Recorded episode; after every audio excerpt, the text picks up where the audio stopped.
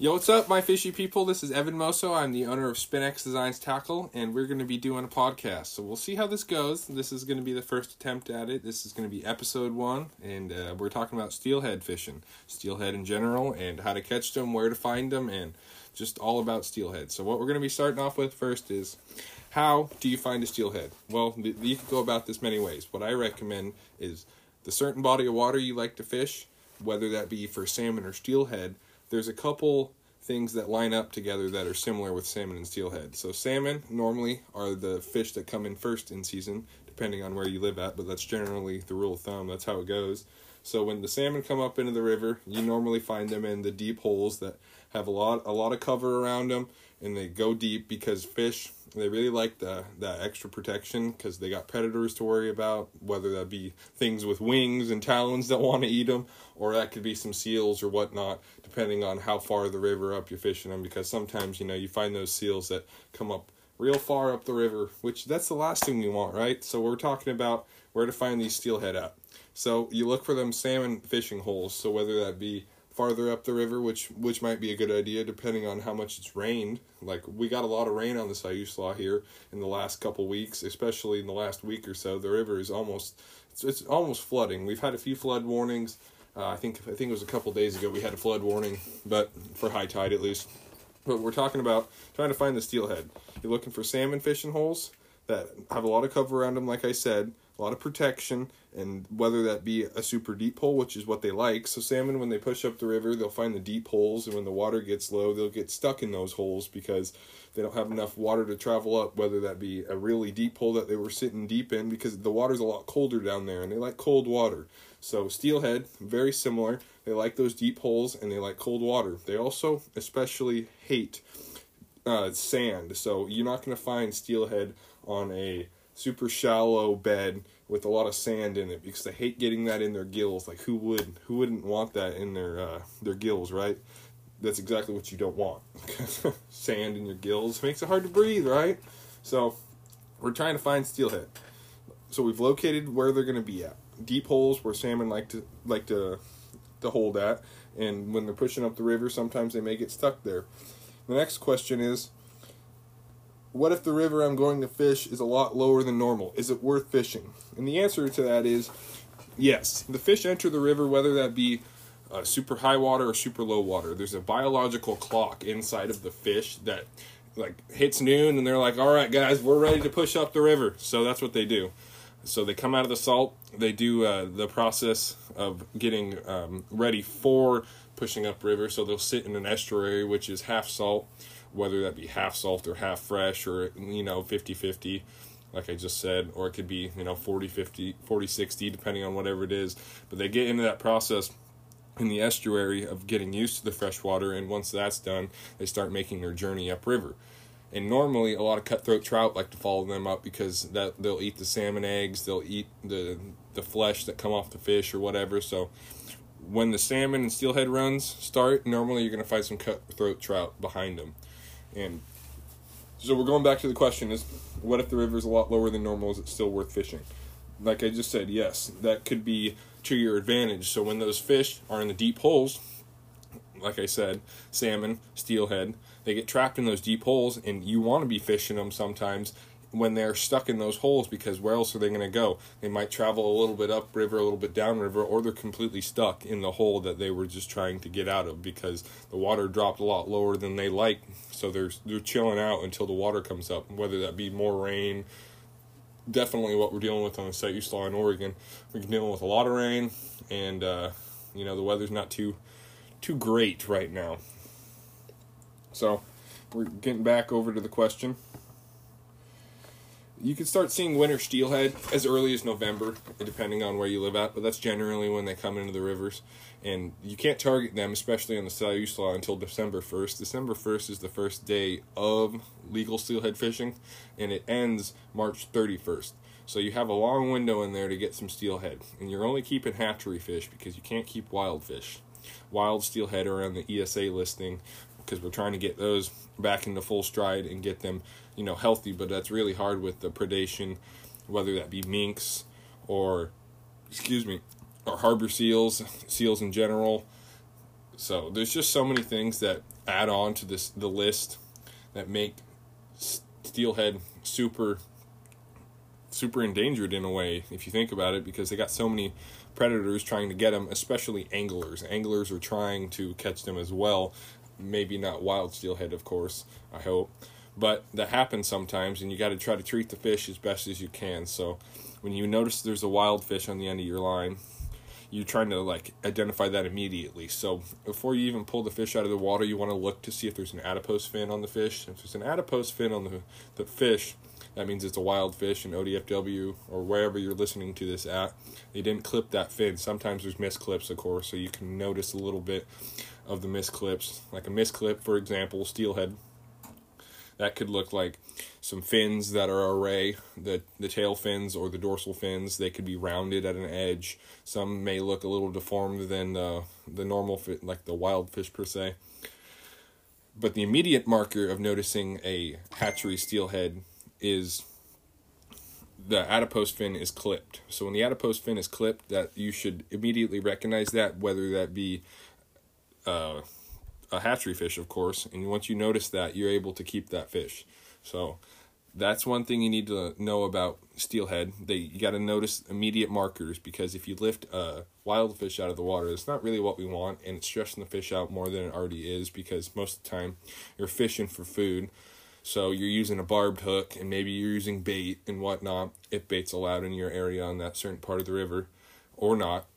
But you're trying to keep the fish as less pressured and less per se harmed as possible. So that's super important to know. Fish handling skills, we'll go over that maybe a YouTube video or maybe a podcast episode. So you just got to understand handling the fish, especially a wild fish, better than anything you've ever done. Keeping the gills wet, keeping its head in the water, trying to revive it, which means when you're ready for the release, you're you got a fin, sorry, you got a hand above the tail right there and you're holding it and then you got a, a, hand right under the belly and you're rocking the fish back and forth getting that oxygen to flow through the fish whether that be moving them back and forth which is what i recommend and then here in a second the fish will just take off and sometimes they'll hit you with some water and i like that because it's like the fish is like yeah man thanks for giving me the good release and i'm not i'm not messed up too bad or not at all which is what we want. So that's one thing. Fish handling skills are super important but if you're in a highly pressured area of fishing, getting back to trying to catch steelhead, if you're in a highly area, highly pressured area, there's a couple of methods you could go about this. Say if it's low clear water and you're going to a spot that gets hit hard for steelhead or salmon, but steelhead's in season, so we'll we'll go on that. Say you're at, just pulled up to the spot. No one's there. It's a beautiful morning. It's just sun's just coming up and you're like, all right, this spot gets hit a lot. What methods am I going to do differently to try to give this fish a different presentation so it will bite my lure or uh, my drift setup, my bobber setup, whatever method you're using. So one one thing is using lower pound monofilament or fluorocarbon, like your leaders. So if it's low clear water, you want to be using maybe six to eight pound. I'd go about ten pound is the max so the smaller line, line diameter you're using, the fish, they won't see it. And fish have really, really good eyesight, especially the fish that have, say, a three salt fish. And what a three salt fish means is the fish was in fresh water, went back out to salt water, vice versa, three times. So it's traveled to fresh and salt water three times. And so when you get a fish like that, they're smart and they know what they've uh, what's natural and what's unnatural. So when you're using real heavy pound lines, so maybe 15 to 20 pound mono on a low clear setting, water wise, the fish are gonna be like, "Wow, I can see this is perfect this day," and why is he using this or that angler using this? And then a method you could go to avoid that that that could mean you don't even catch fish, guys and I think we're trying to catch fish here. So, what you could do to avoid that six to twelve, six to ten pound is what I'd run for my bumper, my leader wise on my uh, say my float setup. So you got your float, you got your, so you got your bobber stop, you got your corky, or you got your hey, you got corky, you got your bead, and then you got your float, and then you got your uh, barrel swivel or whatever you like to do. I like to do just a normal barrel swivel, and I'll tie the bottom end on the top of my leader on my, on my main line, I mean, and then I got the clip still hanging, and then the, on the bottom eye, I'll pull the clip over just a little bit, and I'll tie my leader on the other end of the eye, and then I still have that clip free. And when you can do with that clip is, say you get down to the water, you could clip on a uh, a pencil lead weight, or you could do a Dave's tangle free, whatever kind of line you like or weight you like to use, and so you got that clip all like ready to go to put your weight on. And side tip, when you don't have a constant piece of weight on your main line, it's not hitting your rod, you know, ting, ting, ting, ting, which I don't like. I personally don't like that. So I'll use that clip, and then when I'm down at the water, I'll clip on my weight, and then I'll fish it. And then when I say I travel to the next fishing spot, I'll unclip that weight so it's not hitting against my rod and damaging it, or it's messing up my, my rig, my fishing uh, setup. So that's one thing you could do, a little quick tip but we're down at the water. We're about to make the first cast. We're looking at our, our setup. We're running maybe eight pound leader. We got a half ounce weight or a one ounce weight, depending on it's low clear water. So I do about one eighth ounce of my stick weight or my uh, my Dave's Tangle Free weight. Cast it out, and it's and you got your float sitting up and down like it should be. Your weight's sitting at a nice level, and then whether that be you're running a bead setup or you're running a jig, and it's going through the hole. And if your bobber lays over on, say, facing downstream, that means you're dragging bottom. So what we're doing is we've recognized that the bottom right there, in that specific cast and that run is a bit shallow right there. So when on our next retrieve, we bring it back up to the rod, we're shortening up the bobber stop, which is right above the bobber. We're pulling the bobber stop down. And then once the bobber stops adjusted, I do about three to six inches, depending on how actually low the water is. So I do about three inches, cast it back out and then if the bobber still lays over a bit, I'll do three more inches, and that's six inches we've already went down, cast it back out, and then if it lays over again, I'm like, okay, I gotta I gotta re-rig this setup because you gotta look at how long your leader is on the other end. In low clear water, you gotta use a pretty long leader because the fish have, like I said, have very good eyesight, so they're gonna pick that stuff up pretty quick, and so you got uh, I'd do about 24 to 48 inch leader when it's low clear water because you're gonna need that presentation. Like it's uh, free floating down in the water column like it like a natural presentation like how it should look because you need that long leader to do that presentation. And when you're doing that you got to understand that when you're fishing that setup it is super super oriented to low clear water. So you got your 48 inch uh, your leader at the max. And then I'd like to run maybe a size one to size three uh, bead hook, depending on if you're using a soft bead or a hard bead, or you could be running a like a like a soft bead, but you could be uh, bobber dogging it, which is another method of fishing. We'll get into in a different episode. So we're at the hole. We've already made the cast. We've gone down six inches on our bobber stop, and we're looking. We're looking around. We're, we're seeing if we could see any fish in the first place. And say uh, we make our next cast out, and we're six inches down on our bobber stop already, and it's running through the hole. We're about halfway through the hole where we were laying our bobber over in the beginning, and it's standing straight up and down. That means we got good presentation. If you're running a bead setup, you got normally got your weight a little bit lower in the water column, and then your beads free floating down. I like to run maybe a size seven split shot, a little bit above the the bead setup. Maybe that's twelve inches above because you got your bobber stop coming down. You got your weight in the water column, and that's going straight up and down. And I'm talking about this in the sense of we're looking at it in the water, floating down. Your weight's maybe 10 inches from the top of the water. And then you got your main line that's 48 inches in front of it, hopefully floating down the water column.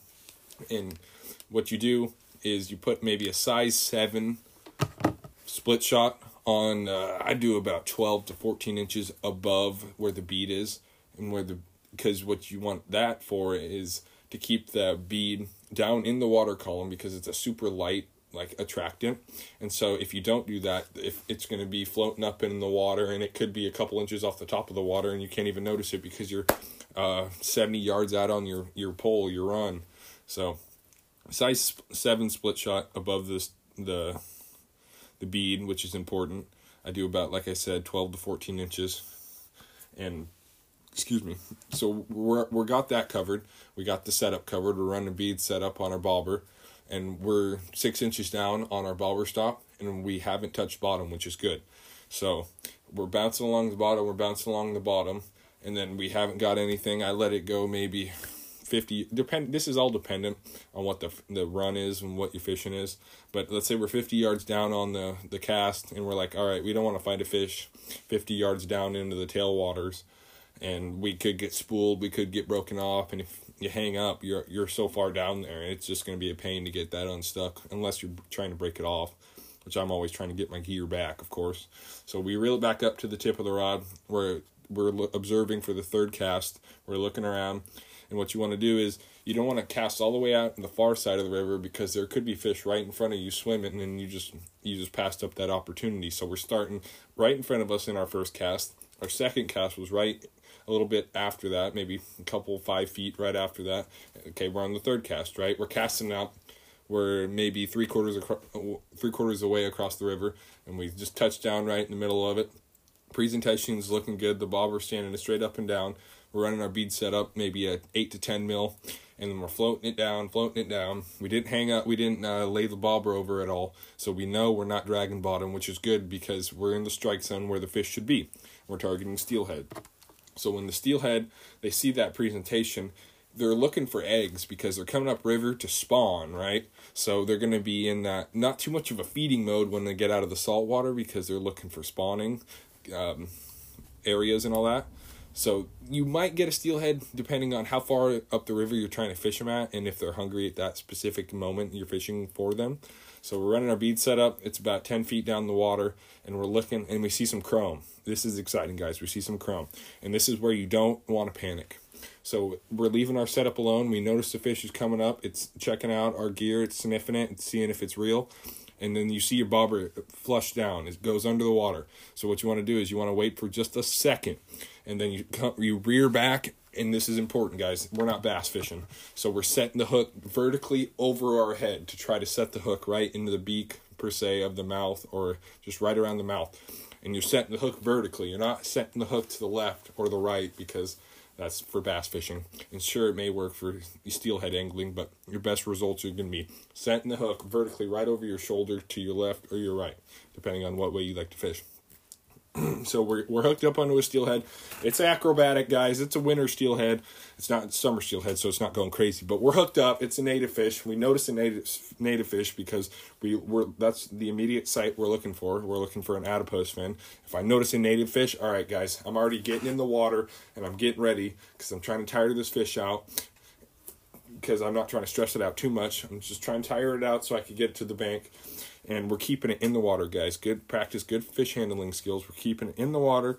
We're seeing how beautiful it is, and we're just taking in all of nature. Look around your surroundings, look up at the mountains, look up at the trees, and look at this beautiful fish you're holding, guys. This is God's creation, and we're looking at it we're like, wow, this is a beautiful fish. And then we do the release, like I said, one hand under the belly, one hand above the the the tail fin, and we're rocking it back and forth. We're rocking it back and forth, and then we're sending it out back into the water to be free and hopefully reproduce more wild steelhead. So that's that's gonna be the first episode, guys. Let me know what you guys think, and hopefully you guys like doing this.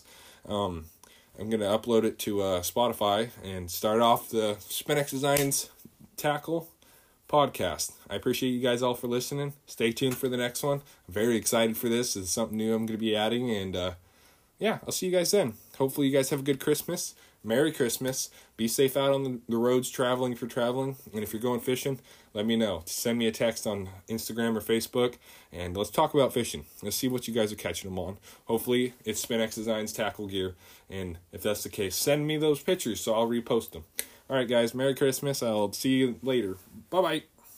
Yo, what is going on, my fishy people? It's Evan with Spin-X Designs Tackle, and we're back for another podcast. This is episode two of Steelhead Fishing, and we're just going to be talking a little bit about what happened last episode, which was the 6 to 12 pound, or ended off on that episode of the line rating and what you should do for lower clear water, which is that that's what I recommend. And if it's a little bit turbid, you could bump it up to 12 to 15 so you got a little bit of flex room in there. I hope you guys are doing good. It's uh pretty early on a I think it's Thursday, two days before Christmas. Wow, that's that's something. So if you guys are listening to this, Merry Christmas. I hope all is going well for you guys in this hopefully festive end of the year and we're just still talking about steelhead fishing. So what we're talking about for first is desirable steelhead holding water. This will switch up depending on where they like to hold at in different times of the of the river, different times of the year, if that makes sense. So it could be like a different, deeper spot in the summer because it's a lot hotter and deeper. I mean, in the sense of the hole that they swam to and are holding in now is a lot deeper than something it would be per se in the winter because it's a lot colder in the winter and they don't have to go as deep in the water column. So that's what I mean by that. And I'm just reading over my notes here. Yeah, so that could mean one day they're holding in a different area and one day they're not holding in that area. So it's pretty dependent on whatever the weather is like that day. So if it's super sunny, you could try to find them in the deeper holes, but if it's not as sunny, you could definitely look in the more shallow holes. And they definitely, like I said last time, guys, they don't like holding in areas with a sandy bottom because that sand will get in their gills and it just irritates them. So they avoid that pretty uh, pretty uh, really with all costs. They don't like sandy bottoms. They like steelhead. I'm talking steelhead like clean, fresh, flowing water. So you're not going to find them in stagnant, muddy pools. That means they could be in fast moving water where the undercurrent could be a little bit faster or the, or it could be a little bit slower than what the top current is looking like. And there's always a good chance that you're going to find this area on your river so or you already know about it so and you just haven't thought about it yet.